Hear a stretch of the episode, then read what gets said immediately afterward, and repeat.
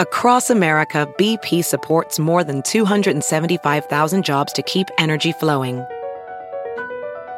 Jobs like updating turbines at one of our Indiana wind farms and producing more oil and gas with fewer operational emissions in the Gulf of Mexico. It's and, not or. See what doing both means for energy nationwide at bp.com slash investing in America. Spring deals at Ross will have you saying, it's a yes for me. Say yes to trending looks like tube tops, dad shorts, and miniskirts for less than online, or vintage tees and beach shorts for a weekend getaway. With all the styles to choose from, there's a yes around every corner. Because saving money and looking good is what you do. It's a yes for you and your bank account. Hit up Ross for your certified yes for me moment. It's it's interesting because when we think about, you know, suffering and what that really means and what it looks like in our life, I think it's it's really tough because everybody's suffering mm-hmm. is theirs. Mm-hmm. It's unique to them and their story. There is no you know two stories that are exactly the same. Therefore nobody can really understand the exact pain of another person in the way that they're experiencing it. Mm. uh, because it's a culmination of so many things in our lives that are leading up to these difficult journeys that we're going through. But to me what i learned in the infertility journey that was unique to any other situation that i've been through was about sort of, for a lack of a better term, the art of suffering and what it means, you know, to really find meaning in that pain. You're listening to She with Jordan Lee Dooley, a personal development podcast for the everyday woman. Come invited, leave ignited. Here's your host, Jordan Lee Dooley.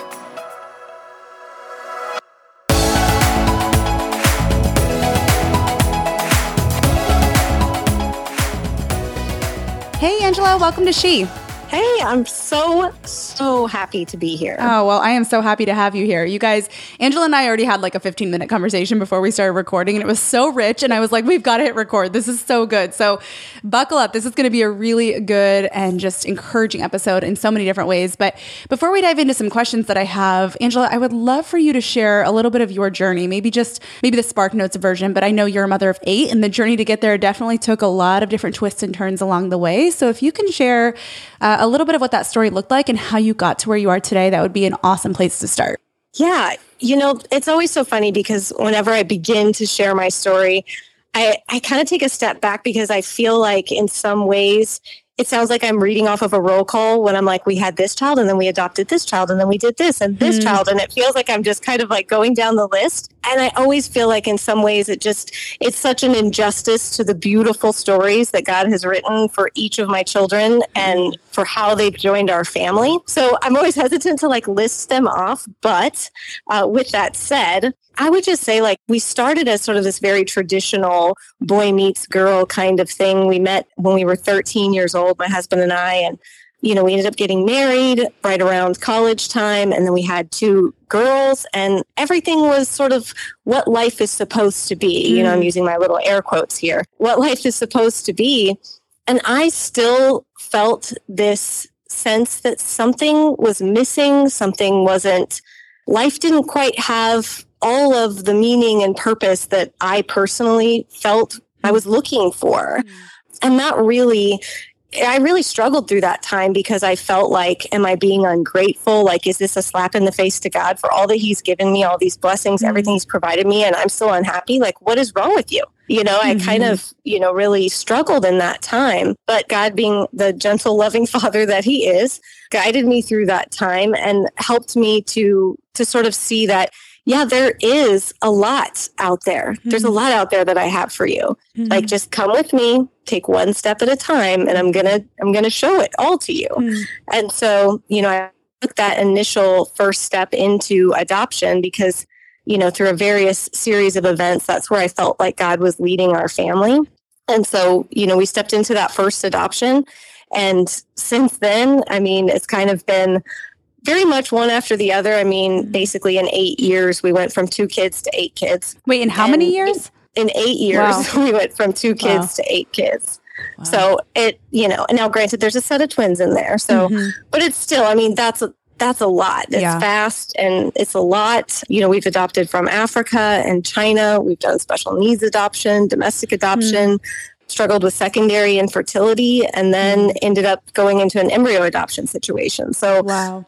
God has really taken us on quite a journey. Yeah, it sounds like it. Wow. I mean, it's interesting because I feel like your experience is so beautiful in so many ways because it's so many of the different ways, like it brings together all the different ways a family can be built in so many ways, whether that's embryo adoption or domestic adoption or special needs or biological or like all of the above. And I just think it is so fascinating because I think sometimes our culture, and I don't know if you would agree with this, but sometimes I think as we like grow up, right, and we have this like, oh, well, what happens is you like you get married and then you like two years later you have a baby, and it's just like this very clear, straightforward path. And sometimes there's like all these, it's not always linear, and there's all these different ways that a family can be built. And I just think it's beautiful that that's so layered into your story because I think growing up myself, like I just had this expectation of this is the one way that you have a family, right? And the older I've gotten and the more I've been exposed to, the more I'm like, wow, there's some really beautiful ways God brings a family together, you know? Oh, definitely. And I feel like, you know, what you're referring to is what I call the checklist life. It's, you know, sort of this ingrained from us at a young age, especially if you grow up as a Christian or re- really mm-hmm. religious in any facet. You kind of just grow up hearing this and it gets ingrained in you of these like boxes that need to be checked. Mm-hmm. And so when your life either checks all those boxes and you still lack fulfillment, that feels like a major letdown. And honestly, I think it causes a lot of crisis in faith for people. But mm-hmm. also, if your life deviates from that checklist, then you mm-hmm. feel like, mm. well, what did I do wrong? Yeah. Uh, where did I go wrong? And it's like, well, wait a second, wait a second. Maybe, maybe we mm-hmm. can recognize that you know, there's more than one path to mm-hmm. get to the finish line. Mm-hmm. And, you know, I definitely feel like if growing your family was a bingo card, I kind of, I think I won. um, but, and it's funny because I just, I look back on it and like, there was no intentionality behind that on my part. I wasn't mm-hmm. like, okay, well, we did this kind of adoption. Let's try this. Like, mm-hmm. there wasn't, you know, this path set out where I was like, well, I've got to try it all. Mm-hmm. It's just the story that God wrote for us, you mm-hmm. know? Yeah, that's so good. It's funny because, yeah, I mean, you're right. A lot of the things that we experience or the ways God moves in our lives, we don't always plan or anticipate or think is going to be part of our story, you know, and then it just all like comes together like this really beautiful puzzle. But I would be curious how would you have reacted if someone told you like 15 or 20 years ago what your journey was going to look like? Like, I think sometimes we just want God to tell us the answer and show us what's going to happen and when. But sometimes I think that if we knew it was coming, we wouldn't be able to handle it or we wouldn't feel prepared for it. Like, I'd just be curious what blessings can be found in taking life really step by step. And how would you have reacted if you'd have known all of this 15 or 20 years ago? Oh, I mean, honestly, that makes me take like a big deep breath and just mm kind of go. I think I would have stood there in shock, disbelief, maybe run away screaming with my hair on fire. like, there's absolutely no way. You've got to be kidding me. Or if you just plot me in my life today, from 15 years ago, I would have been like, I'm out of here because it's like, you know, building blocks, if you will. Or, you know, I had a friend once tell me that it was like uh, a backpack that, you know, when your kid goes off to kindergarten, you give them this tiny little backpack and it holds just a couple of things. And as they go through their educational journey, uh, the backpack gets bigger and it holds mm-hmm. a little bit more. And by the time you get to college, you know, you need a neck brace to carry this backpack that's so heavy and full mm-hmm. of all these books. And it's kind of like, this is how God gives us little bits and pieces of his story for us. If he just gave it all to us right at the beginning was like, here's everything that's going to happen, I think mm-hmm. we would all just be like, uh, yeah, no thanks. I'm, mm-hmm. I'm out of here. Yeah. Because the reality is, is that you know, we all strive for these different goals in life, but the living, the magic, the goodness is in the in between mm-hmm. of those goals. Yeah. So I can look at each of my children and the day that I brought them each home as like these very, you know, incredible pivotal days in my life. Mm-hmm. But the truth is, is that all of the character building, all of, you know, the refining of my heart and who I mm-hmm. am, all of the testing of my faith, all of that was built on the days in between. And so I can't, you know, we have to learn to to not you know try to jump from thing to thing or, or to get too ahead of ourselves yeah. because we need the strength to carry the backpack when it gets heavier mm-hmm. and that's mm-hmm. why i say like if you put me from 15 years ago into my life today i don't think i would be able to handle it so when moms say to me i don't know how you handle eight kids like how do you homeschool and have 8 mm-hmm. kids and run a business because I didn't wake up one day and start mm-hmm. doing all those things. Right. I slowly added to those things. And I think it just again goes to show what a good and loving father God is that he doesn't expect us to just wake up one day and be able to handle it all. Yeah. Um, you know, he gives us that little bit of clarity, you know, with each thing that we go through. And it it really strengthens our ability to trust him with the next thing mm. when we see his faithfulness in that first thing. So good. So good. And such a good reminder because I think, again, like I said, we just want to know the whole path. Like, you know, sometimes when we're in a season of unknown or in between or waiting or uncertainty, there's truly this like desire to be like, if God just told me that this was going to work out or like just showed me where he's mm-hmm. taking all of this and what the heck he's doing with it, I'd be fine in the waiting. Right. But it's like, just like you said, if you'd have gotten a preview, you'd be like, wait, what? You know, so it's so true. The one step at a time and like letting those skills and abilities and character and all that build in the process makes makes it possible. Like it is what makes it possible yeah. to really walk in the fullness of the calling that God has for our life. Absolutely. So I just I love how you said that. Okay, I want to pivot briefly because I know I want to talk about different parts of your story if you don't mind. I would love to talk about your experiences with adoption a little bit just in terms of what initially led you to pursue it. Is that something that you'd always thought about? And honestly, before your first adoption, did you have any concerns or fears or did you just know like with full certainty and confidence like this is what we need to do and it's going to be great? Yeah, so I mean, initially, I would say it's a very long story. So to give you sort of the, uh, as you said earlier, spark notes. I'm old, so I say Cliff Notes version of the story. is that you know I had seen a documentary when I was a teenager about adoption and about really specifically families who were adopting little girls from China and mm sort of mm. what was happening there with the one child rule. mm And it just mm-hmm. broke my heart even as a teenager. And I thought, you know, and my all my wisdom at, at 16, I was like, I, I'm going to adopt someday. That's what I'm going to do. And it was just you know, as I kind of refer to it as like this little seed that God planted in my heart of saying, like, you're gonna this, let's just let this sit mm-hmm. over here and ferment, and, mm-hmm. and, we're gonna see what's gonna come of that later. Mm-hmm. And so then, you know, when my husband and I were dating, and as we talked about marriage, I brought up the idea of adoption to him, and he was open to it. You know, wasn't like mm-hmm. absolutely not. And he was like, okay, yeah, we, we can talk about that. Mm-hmm. And he's an only child, so he had no frame of reference. Poor guy. Now he's got eight kids. So wow, that's quite him. the uh, yeah, quite the difference. yeah. So it was kind of in that that period after we had gotten married, we'd finally been able to buy our first house, we had our two children, and mind you, I'd had incredibly difficult pregnancies with them. I had something called hyperemesis, which mm. Princess Kate has made famous, though I had it before she did. but, wow. it, you know, I was very, very sick and my pregnancies were really, really difficult. And so mm. I had felt at the time like, okay, this is God closing the door on that and opening the door maybe, you know, for adoption. I just didn't really know. But, you know, God used a few different events to kind of bring it to the forefront of my mind and to help me see that this was the next step. This was, as I refer to it, the next open door that he was mm-hmm. putting in front of me and mm-hmm. asking me to walk through without having really any idea what's on the other side, how's this going to end up, what's going to happen. But we made that, you know, step of faith in into adopting and through another winding series of events ended up adopting from Africa, from the Congo specifically. Okay. And um, that whole journey was incredibly faith stretching for me. And oof, just so much I could say about that. But yeah. it really, I would say, in terms of like, you know, concerns or fears before we started. I mean, if I'm just being really honest, mm. I kind of had like the lifetime movie mm. perception of adoption, right? Mm. I was initially, I was like, I said, absolutely not to domestic adoption. I hmm. just completely took that off the table, you know, because I had had this kind of lifetime movie picture of domestic adoption where I thought like, oh, the, the birth mom's going to come and steal the baby back in the middle of the hmm. night, you know, ridiculous. But at the time it was the only ideas that I had. I didn't, I didn't have any other picture of it, but other than this kind of movie perception of mm. it. And so that kind of closed the door on domestic and we ended up going with international.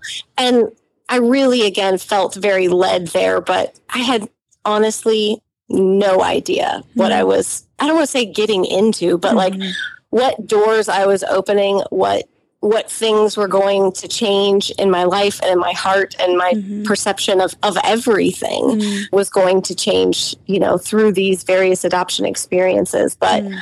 you know, I think it's kind of like when people ask, oh, you know, how do you know when you're ready to have kids? It's mm-hmm. it's much answered the same. Like you're never really ready, right. and you're never really ready for all that comes with adoption. Mm-hmm. I will say that I do think that finding a great agency and social workers and people can help walk you through. I mm-hmm. definitely mm-hmm. would not go in blind, and and we did not. You know, we had a really great social worker who through various classes on trauma and bonding and attachment and all of these things that proved to be uh, you know just vital to you know surviving the adoption journey not just for us but in understanding you know our children and their responses their reactions uh, you know why they were tantruming mm-hmm. you know at this time or whatever it was there's a lot that is very different than traditional parenting. So, yeah. you know, research is your friend in terms of adoption. Mm-hmm. And that was one thing that while I went in very naive, I feel like it was the phrase baptism through fire. Like it was just, it was, you know, once you were in it, you're in it, you know, mm-hmm. and you learn fast. Yeah. I mean, that's how it is kind of with parenting anyway, regardless, right? But it's, I mean, of course, it's right. a whole new world in its own way, but it's like you don't really get to avoid that. It's just there's such a learning curve, and the more that you can be prepared, right? I mean, it For sounds sure. like yeah. For sure. I do. I feel like it, to me, at least, and this is just my own personal experience, but to me, mm-hmm. you know, the, the maternal instincts that God has given us, mm-hmm. they are, they're so helpful. When you birth a baby, you know, there's so many various things that like your body hormonally things happen mm-hmm. and it's like you know you, you, kind of at least for me anyways those those instincts kick in you kind of know what to do mm-hmm. well adoption is so counter to those mm-hmm. instincts because you're removing the child from you know potentially either a birth mother or whoever's caring for them for this period of time it's very traumatic so they're as though they've been kidnapped. Mm. This is the feeling that their little heart and their little brain mm. has, especially depending on their age, and they just don't understand what's happening. Mm. And so they may be rejecting you. And and those are things that you're not going to be used to having birthed a baby and then, mm-hmm. you know, held that baby and done all this skin to skin from birth. And that baby has a good, healthy attachment bond mm-hmm. with you. And you've got to build that. And you're not just building it from scratch, you're building it from like whatever comes before scratch. Mm, yeah. Wow. And that definitely creates, I was going to ask you, like, this kind of leads into the next question. I was going to say, what have been some of the biggest challenges that you've experienced through your adoption experience and process? Well, I would say, you know, patience is not my virtue. Mm, same. so I'm a go getter. Mm-hmm. Like if I want something, I figure out how to make it happen. Mm-hmm. I'm a, you know, all of those, those kind of thing, like work hard. And, yeah. you know, I'm, that was how I was raised and gone through life. And it's, in so many areas of life, mm-hmm. not at all compat- compatible with adoption and ethical adoption. So things that are completely out of my control are a huge challenge for me. Uh, learning patience in these, you know, various situations and understanding that it's, you know, I, you know, I want to choose my words gently because mm-hmm. I know that if a mom is listening to this or if a woman is listening to this and, you know, in the waiting during an adoption process, I, I don't want it to sound like, you know, I'm being harsh by any mm-hmm. means. But the reality is, is that specifically with adoption, you know, there's this sort of triad of people involved in this. Mm-hmm. And you're receiving this great blessing and joy. And they're losing mm-hmm. everything in that moment. So it feels, when you really put it into perspective, it feels really selfish to be impatient with it because then it feels like you're wishing for someone to have the worst day of their life. Mm-hmm.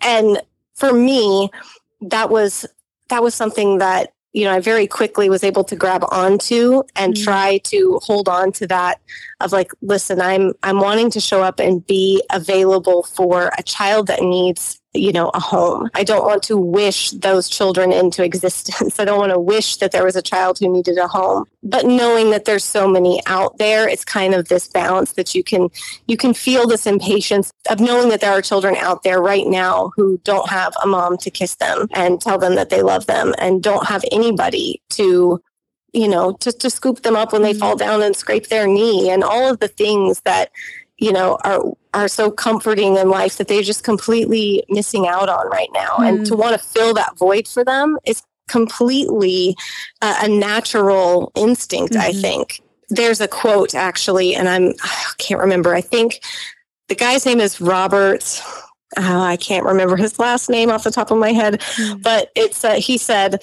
that there's an instinct in a woman to love most her own child, and an instinct to make any child who needs her love her own. Wow. And I think it's so beautiful and so true that you know we get to this mama bear mode, but mm. then we see a cub alone that needs a mama bear and we're happy to scoop them right mm-hmm. on up mm-hmm. along with the rest of our cubs. Mm. And so, you know, for me the challenge was you know, keeping that perspective of what the full triad of the situation is, and then really navigating the ethics of adoption. I mean, mm-hmm. that's been sort of my um, mm-hmm. horn to toot since yeah. I, you know, since our family's been completed. And, you know, as we've walked through all these various journeys, I've been able to see the good and the bad mm-hmm. and everything in between. And, um, you know, ethics in adoptions and within agencies and various things like it all just needs work but it's kind of one of those things that like we've got to be aware of in order to uh, do anything about it. Yeah,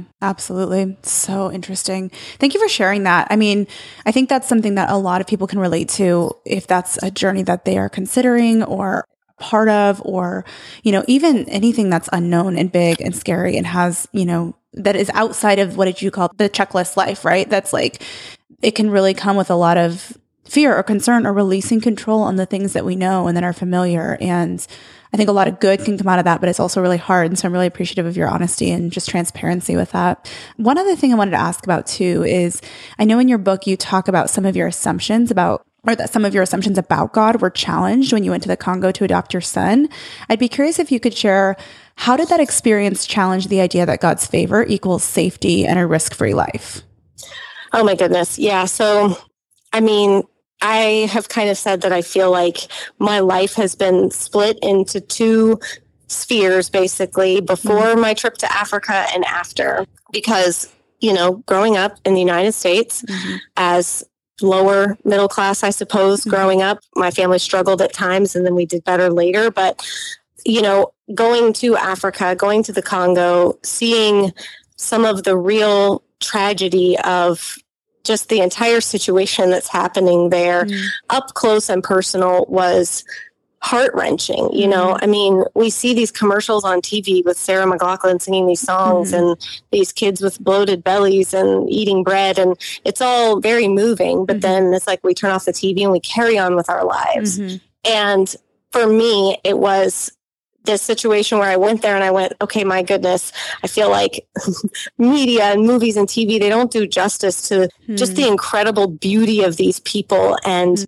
you know, all of the rich culture here. And, you know, I just, I felt like we were missing the mark in two ways, you know, not just, you know, Africa and Congo is not just, you know, children on the side of the road begging with bloated bellies, but it's mm. also so much beauty and richness and culture uh, mm. that we just don't even appreciate. But then mm. the other side of that coin is the extreme poverty. Mm. And basically, what that looks like played out right in front of my eyes mm. was, I mean, shocking just mm. shocking is the only word and and numbing you know i came home from that trip and i felt like I, could, I didn't even know how to talk to people in my everyday life mm-hmm. anymore because I felt like seeing things I can't unsee. And, you know, I mm-hmm. tell some of the stories in my book, but it's like I, I couldn't take a shower and close my eyes without seeing mm-hmm. these people's faces and these children's faces. And it was haunting me. Mm-hmm.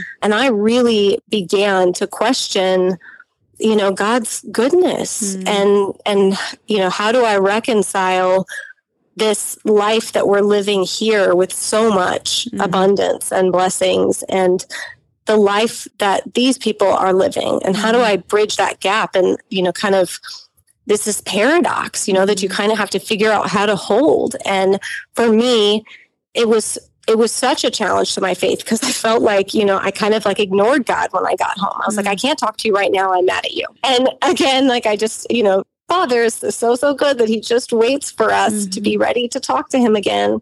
And, you know, he, he did. He waited for me and took me a few months and a mm-hmm. couple of meltdowns before I finally had my come to Jesus moment in my mm-hmm. car outside of a Hobby Lobby. All places. It's always the most random And- places. you know, that's how he works. Yeah. But, you know, having this kind of meltdown and coming to him and, and just being like, I, you know, angry and like, Mm. I, I need to pray through this. I need to cry through this. I need to bring Mm. this to you and put this at your feet and say, I don't know. I didn't walk away from that, you know, car conversation feeling like I had all of the answers. Mm. But I did walk away with a sense of a little bit deeper understanding and understanding that it is a paradox. It is uh, an everyday struggle, uh, but that instead of me looking at all of the world's problems and feeling completely defeated and just overwhelmed, that for me it was about saying, okay, what can I do today in this moment? I can't fix the whole world. But that doesn't mean that I shouldn't be trying to make changes and and make you know ripple effects of good things in the world. Have you ever wanted to live a little bit more of a natural and holistic lifestyle for the sake of your well being and your family's well being, as well as to be a little bit more self sustaining, but just felt really confused on where to start, especially if you can't just like up and move to a farm tomorrow? Look, when I first started my holistic wellness journey, I remember I felt so overwhelmed. There's so much information all over the internet nowadays, and it's so hard to discern and to know which brands are truly clean and how do I source food locally and where do I even begin with all this stuff, especially if I have a busy life and I live maybe in an apartment or a suburban life, or I just don't have like goats in my backyard to go milk, you know, like how, how do I do this? And, um, it can be really overwhelming. So, what I did is I wanted to take the guesswork out of it for you because I think one of the biggest things that holds so many of us back is not only the financial side of it and the worry that it's going to be more expensive, but also the time. Most of us don't have months or years to invest in researching and le- reading labels and figuring out how to do that and doing all this research on our own. So, we just don't and we kind of get stuck. So, what I wanted to do is create a quick start guide for you, and it's called the Lifestyle Overhaul Guide. It is a step by step quick start guide to living a more natural and sustainable life. And it is laid out in a step by step format. It covers everything from budgeting for these changes to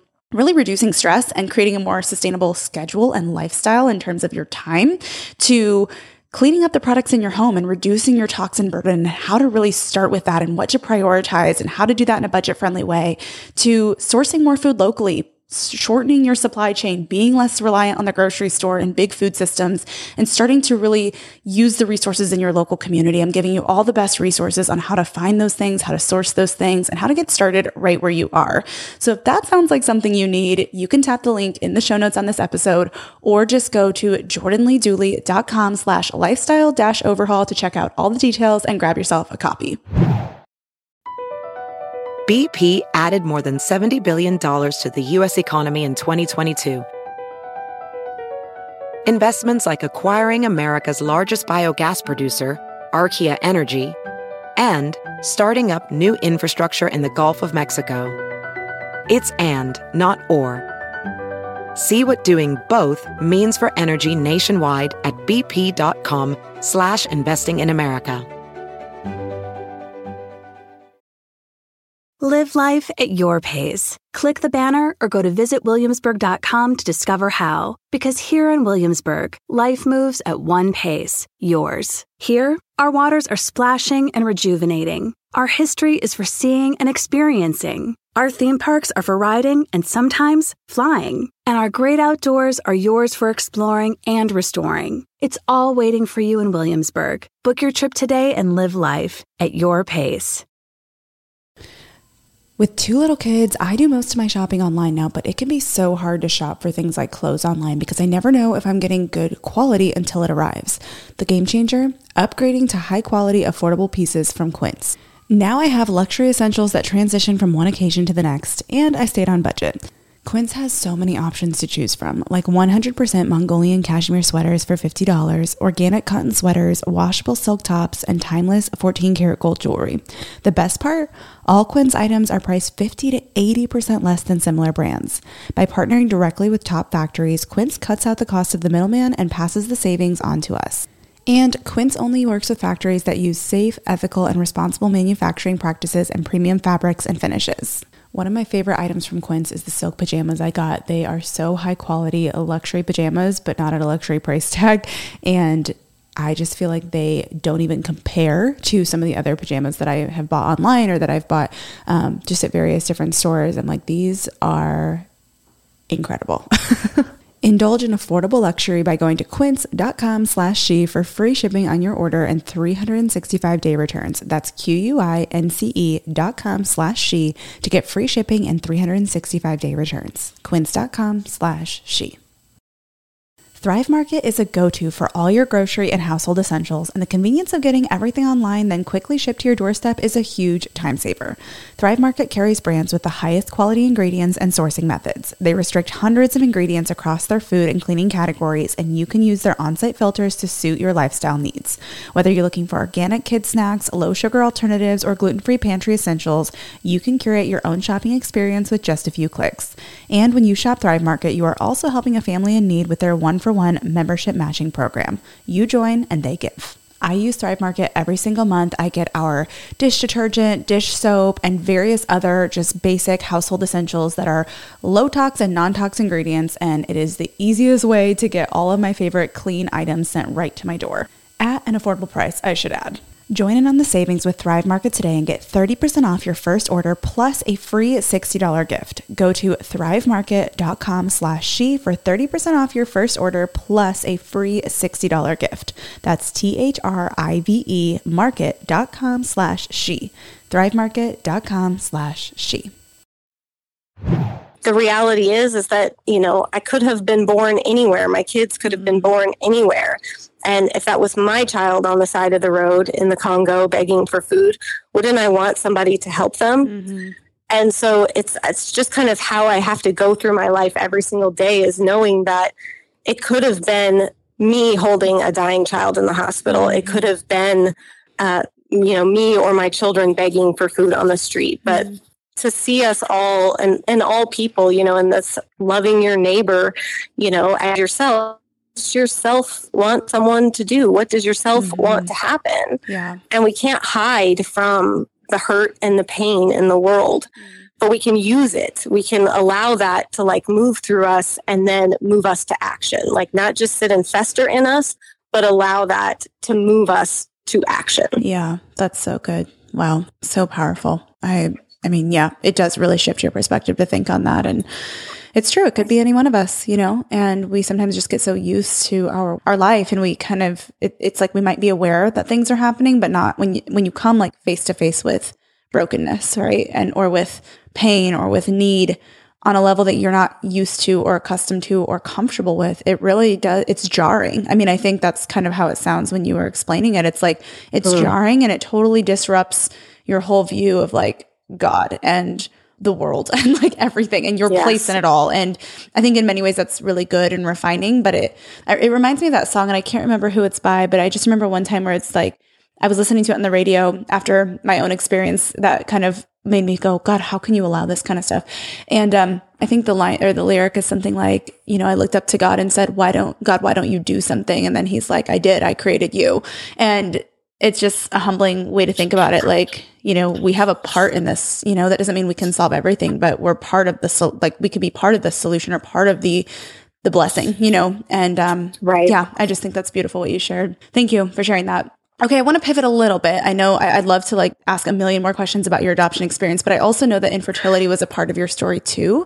And I know that at least from what I've read, you've tried IVF and then also struggled with secondary infertility. And now that you are out of that season and can look back on what you went through, how did God work in your life during that season? What have you learned about embracing the season you're in, even if it's not where you thought you would be? Yeah, I think, you know, there were really two very pivotal moments in my life. And it mm-hmm. was my time in Africa mm-hmm. and my journey through infertility and, you know, all of that, the mm-hmm. secondary infertility. And it might seem to others like, well, gee, that's interesting. Those are the two things that you point out. But they were the mm-hmm. two times that I felt myself, you know, questioning God's goodness. Mm-hmm. And for me, infertility, the secondary infertility was a very odd place to be because you feel as though you don't really belong anywhere because mm you already have children. mm So you don't really fit in with the the women who have not yet been able to carry a child. Mm-hmm. So you can't say that I've never been able to experience this. Mm-hmm. You know, we had adopted children and it was kind of a sticky place to be in where I felt like I just didn't have a right to be upset or mm. to complain or any of that. Mm. But it's it's interesting because when we think about you know suffering and what that really means and what it looks like in our life, I think it's it's really tough because everybody's suffering mm-hmm. is theirs. Mm-hmm. It's unique to them and their story. There is no you know two stories that are exactly the same therefore nobody can really understand the exact pain of another person in the way that they're experiencing it mm. uh, because it's a culmination of so many things in our lives that are leading up to these difficult journeys that we're going through but to me what i learned in the infertility journey that was unique to any other situation that i've been through was about sort of, for a lack of a better term, the art of suffering and what it means, you know, to really find meaning in that pain and how I mean, really, like what separates us from the animals? Uh, not we're not going to talk about accessorizing. We're not quoting Steel Magnolias here, but what separates us from the animals? You know, everybody suffers. Animals suffer. Humans suffer. We all suffer. But humans are uniquely capable of finding meaning in their suffering, mm-hmm. whereas animals are not. Mm-hmm. And so, I think that going through that that suffering, you know, in the struggles of infertility, which to be honest, for women, I mean, people may think that using the word suffering is too strong, mm-hmm. but for many women who feel as though this is what I was created mm-hmm. to be able to do. Mm-hmm. Not that this is the only thing that God created me for was to pop out babies, mm-hmm. but that this, as a woman, God created me with the ability to carry and birth children, and it's not working. Mm-hmm. And there's an anger that comes with that. Mm-hmm. There's, you know, so I, I don't feel that I don't feel that suffering is too strong of a word, especially when you dive deep into some women's stories of infertility. I mean, it sure does sound a lot like suffering to me. Mm-hmm. But what I learned in coming through all of that and or going through all of that and coming out the other side was it made me a lot more uh, sensitive to pains of other people and what they're going through. Mm. It made me a lot more willing to make sacrifices for other people. It strengthened my relationship with God in the end because it was just a complete loss of control. Mm-hmm. And it's just like whenever I start to think that I've got it all together and I've got it all under control, I, I can feel myself separating a little bit from God. And I feel like my my walk with him isn't as close because sort of we start to be a little bit self-reliant. I'm like, mm-hmm. okay, I got it. I got mm-hmm. this. I got this. I can do this. Again, especially if you're really a motivated, mm-hmm. driven uh, woman, then you can start to be like, it's okay. I've got it all under control. Mm-hmm. And then, oh, except for this one thing that I I cannot. And so it kind of draws us, at least for me, like drew me back to him, mm-hmm. and you know, forced me in many ways to kind of lean on him and say, you know, if not, he is still good and that was the question of Africa. And that was the question of mm-hmm. infertility for me is if not, mm-hmm. if the answer is no, is he still good? Wow. And I had to find that. Yeah. So powerful.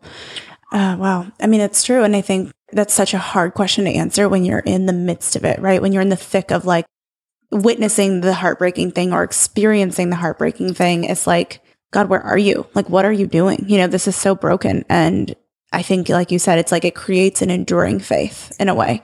I mean, it says stuff like the Bible literally says suffering produces endurance, right? And so mm-hmm. um, there's something to that, and I and I think you're right on on all of that. It's so true and so difficult to wrap our heads around, but there's so much refining I think that happens in experiences like that when there's things that are out of our control or that are so painful or confusing or even seemingly backwards, you know, it's like it can I think there's a lot of times where something will happen in our life or one of these areas that feels like this should just work. Like what is happening, you know? I think it can create this feeling of like why me, you know, or like why them mm. or what like even the the nature of suffering or tragedy or hardship can seem so random in some ways, you know? Like especially like what you were saying about feeling like you didn't even have a place like it kind of sound like it came up in the least expected way. Like you'd already had kids. It came up when you would think like, no, everything's fine. It's, it was fine before, you know, I'm sure that had a little bit of an unexpected, just uh, like an unexpected twist to it, if you will. And I'm sure that made it kind of difficult and isolating in its own way. It really did, especially when we finally went to the infertility doctor, to the specialist, and she was like, I am looking at everything on paper and like this just doesn't make sense. I mm-hmm. don't know why you guys cannot get pregnant. Mm. I, I, mm. don't know.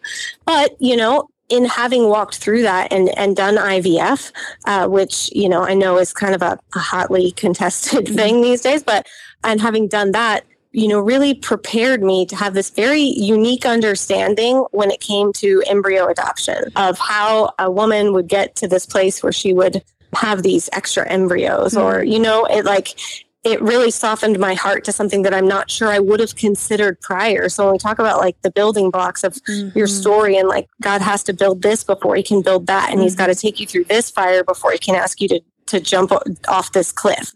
And so for me, that was very much it. I had to go through the years of infertility and the IVF and the treatments and the shots and all mm-hmm. of that to be at a place where I was willing to say yes to this other thing that he ultimately had for me, which was the embryo adoption mm-hmm. and what turned out to be our twins. Wow. So I, don't know that I would have said yes to that, mm. you know, three years before. I think mm. I would have been like, eh, that's okay. Thanks So, Mm-hmm, mm-hmm. you know, you just don't, you, you just don't know if you're going to be ready until, until you go through all of the things that set you up for that, that question, for yeah. that door to open and you to say, okay, I'm ready to go through it now. Yeah. Wow, and that's so beautiful. So that I was going to ask. I said I was going to ask because I knew that you had a twin pregnancy, but I was curious if that was on before your your journey with infertility or if that was afterwards or kind of where that all came to be but you said that was your embryo adoption experience correct yes yeah wow. that was that was the embryo adoption experience wow wow Did, now this is this may be like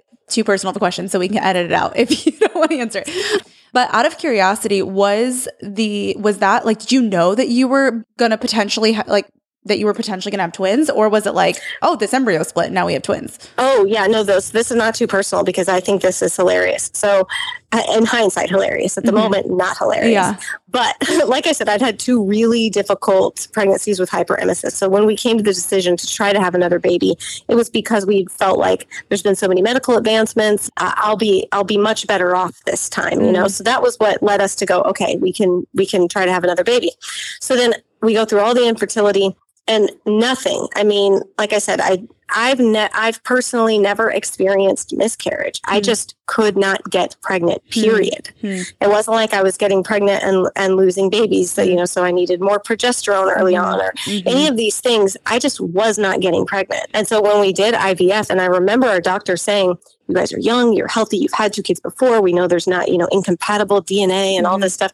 This is you know this is going to work. You only you're only going to need to do it once because you know they it will yeah. sometimes offer you a few rounds and all this mm-hmm. kind of stuff. Mm-hmm. So I went in super confident.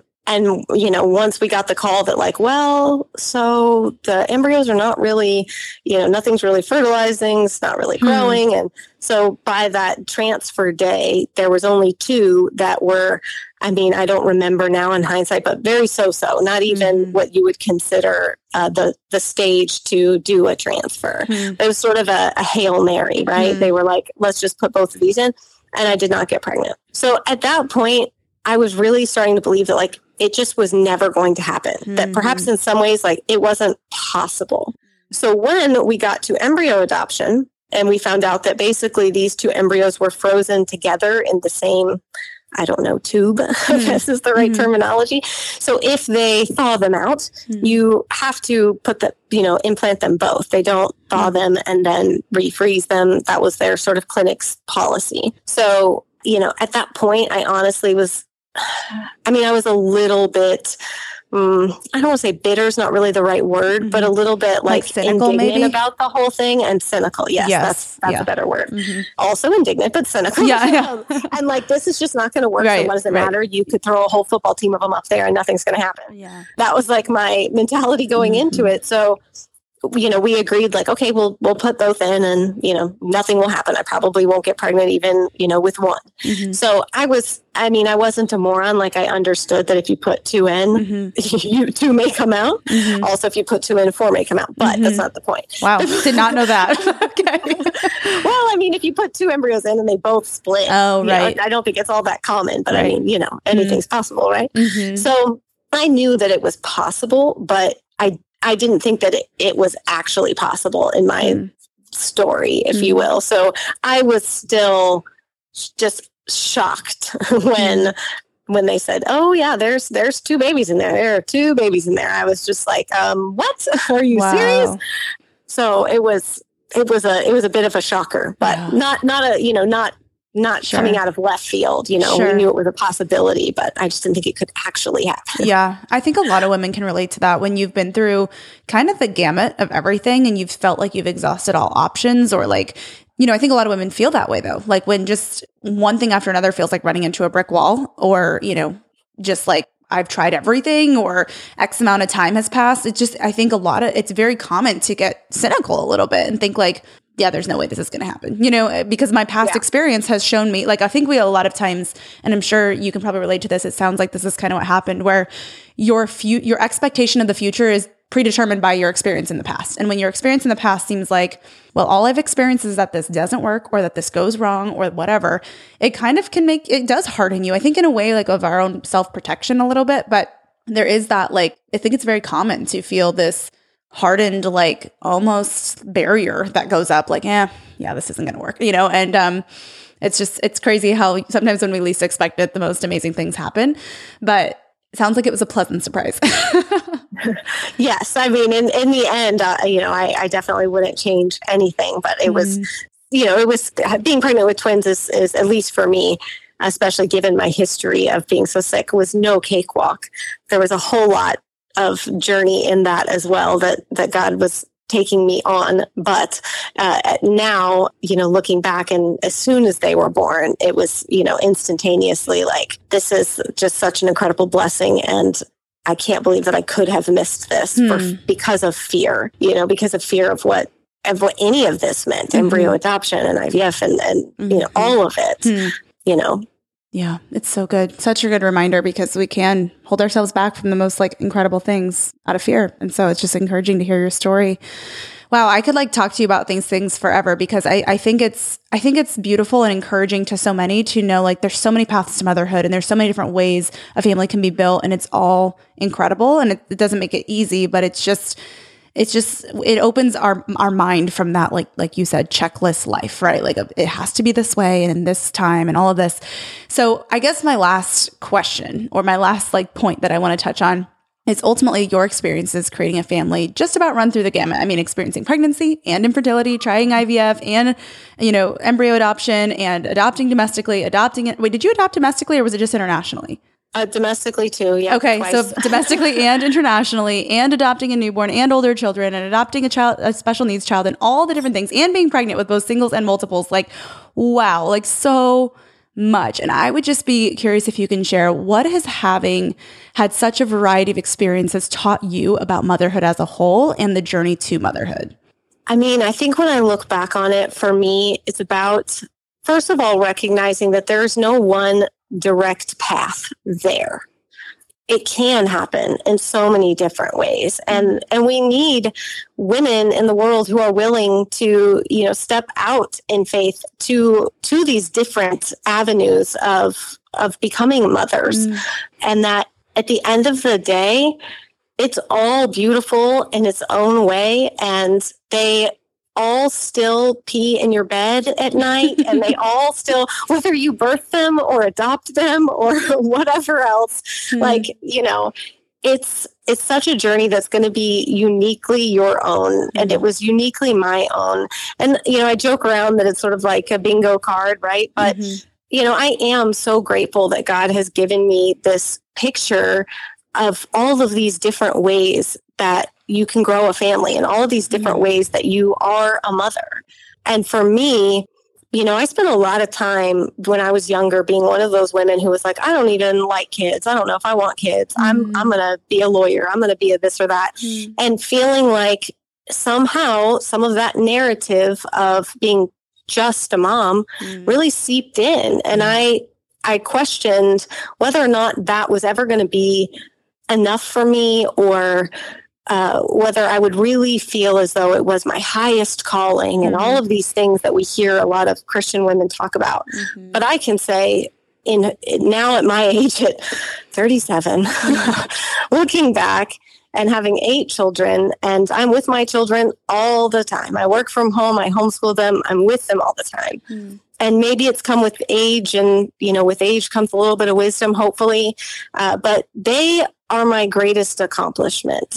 They are my legacy. They are the thing that I am the most proud of in my life is my children. Mm. and cultivating their hearts and making sacrifices in other areas of my life for them is is really it doesn't always feel like it every day mm. that it's this joy because you know my husband and I were just having this conversation yesterday that raising children is really this thing that you are sowing these seeds every day. You're just planting these little seeds, mm-hmm. and you don't really get to see the fruits of those for a long time. Mm-hmm. It is a thankless job. It mm-hmm. is, you know, nobody's telling you, Mom, you know, you did a really well. You won't have a kid who's like this, but for the most mm-hmm. part, kids are mm-hmm. not being like, you know, I know I was a pain in the butt today, but you mm-hmm. did a great job. So thank you.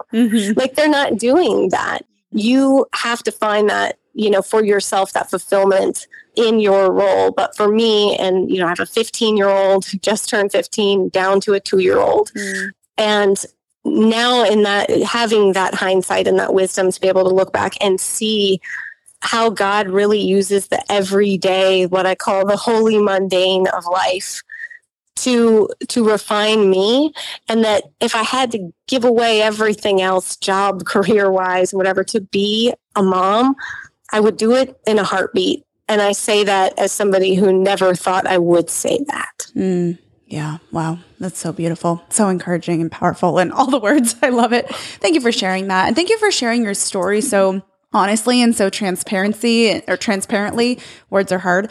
I mean really i think it's going to be such an encouragement to so many in various different places in their motherhood journey whether they're walking through secondary infertility or have two kids and considering adoption or at the very beginning of their journey or have experienced loss or you know any number of things. I think you have such a uh, multifaceted view of the of the beauty and the way that God can weave together a family and your perspective on motherhood and the the gift that it really is and you know how it shifts our perspective on what you know the things that maybe we thought it would be or won't be it's just encouraging and beautiful in so many ways. And i just really am thankful for everything that you've shared and opened up about and written about. I would love if you can just one last thing if you can share where everyone can learn more from you or follow your story or just be encouraged by your beautiful family Sure. So, well, first of all, thank you so much for having me. It really was my pleasure and an honor for me to to be a guest on your mm-hmm. podcast. Mm. As someone who loves you dearly, it's such an mm, honor for me. Um, and I, one last thing, I just want to add because my fear is always that women will hear me talk about this and all of these different things and feel walk away feeling like oh my gosh, all right, that sounds crazy. I don't want any part of that. but I just, the one line that I always remember and I keep in the back of my mind is that you don't get those incredible mountain views without the valley floor. Mm. And so God may have you on the valley floor, but you will get to the to the top of that mountain and the views from there are spectacular and it's absolutely worth it. So mm before I get emotional, I must say that. But then if you want to, find me anywhere else, you can find me This Gathered Nest on YouTube as well as Angela Braniff, This Gathered Nest on Instagram. Mm-hmm. Those are kind of the only, I'm too old for TikTok and all that. So I hang out on Instagram and YouTube. Awesome. I love it. Well, I am so thankful for your time. You've blessed us so much and just thank you for being here. Thank you. I'd love to hear from you. It makes me so happy to see you tuning into this show. So, if you're on Instagram, let me know what your favorite part of the show was by taking a screenshot of the episode you've tuned into and share it on your story. Tag me at Jordan Lee Dooley and tell me what your favorite quote or takeaway from today's show was so that I can see what's helping you and even feature what you share. This keeps me inspired and encouraged to keep creating new content, and it's a great way to share something that your friends might love too. I can't wait to see you in Instagram world, my friend. Thanks for tuning in. To learn more about the She podcast or to get involved in Jordan's growing community, visit jordanleedooley.com. Thanks for joining in today. Until next time, remain committed to intentional choices that refine your heart, faith, health, and work because your story is much too important to settle for anything less.